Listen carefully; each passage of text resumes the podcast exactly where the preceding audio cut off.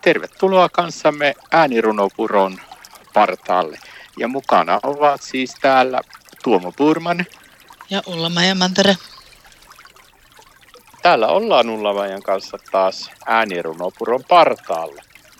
Ja nyt kuullaan semmoinen joulunen runo, joulusatu. Ole hyvä Ullamaja. Kiitos. Koira näki unta. Metsässä oli puhdasta lunta. Sai siellä vapaana temmeltää ja tavata taas montaa ystävää. Oli paikalle tullut koko taivaallinen väki.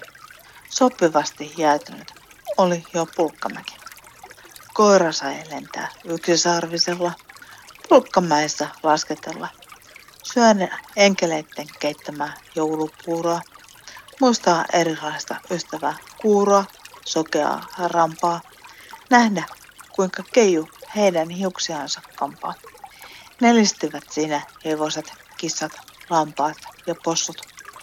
Iloisesti vilkkuivat piirissä tonttujen tossut. Tuli joulukikin paikalle, toi lahjoja koko taivaalliselle väelle. Rauhan hän metsään toi, ja kuorossa joululaulut soi.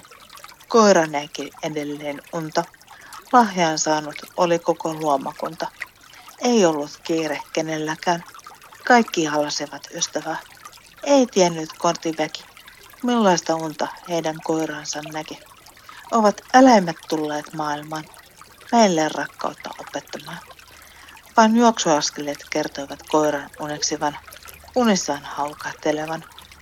Halusin näin kaikille toivottaa hyvää joulun aikaa rauhaisaa. Kiitos sulla Maija tästä joulusatu runosta ja hyvää joulun aikaa rauhaisaa kaikille näiden runojen ystäville. Näin vietit kanssamme hetken aikaa äänirunopuron partaalla.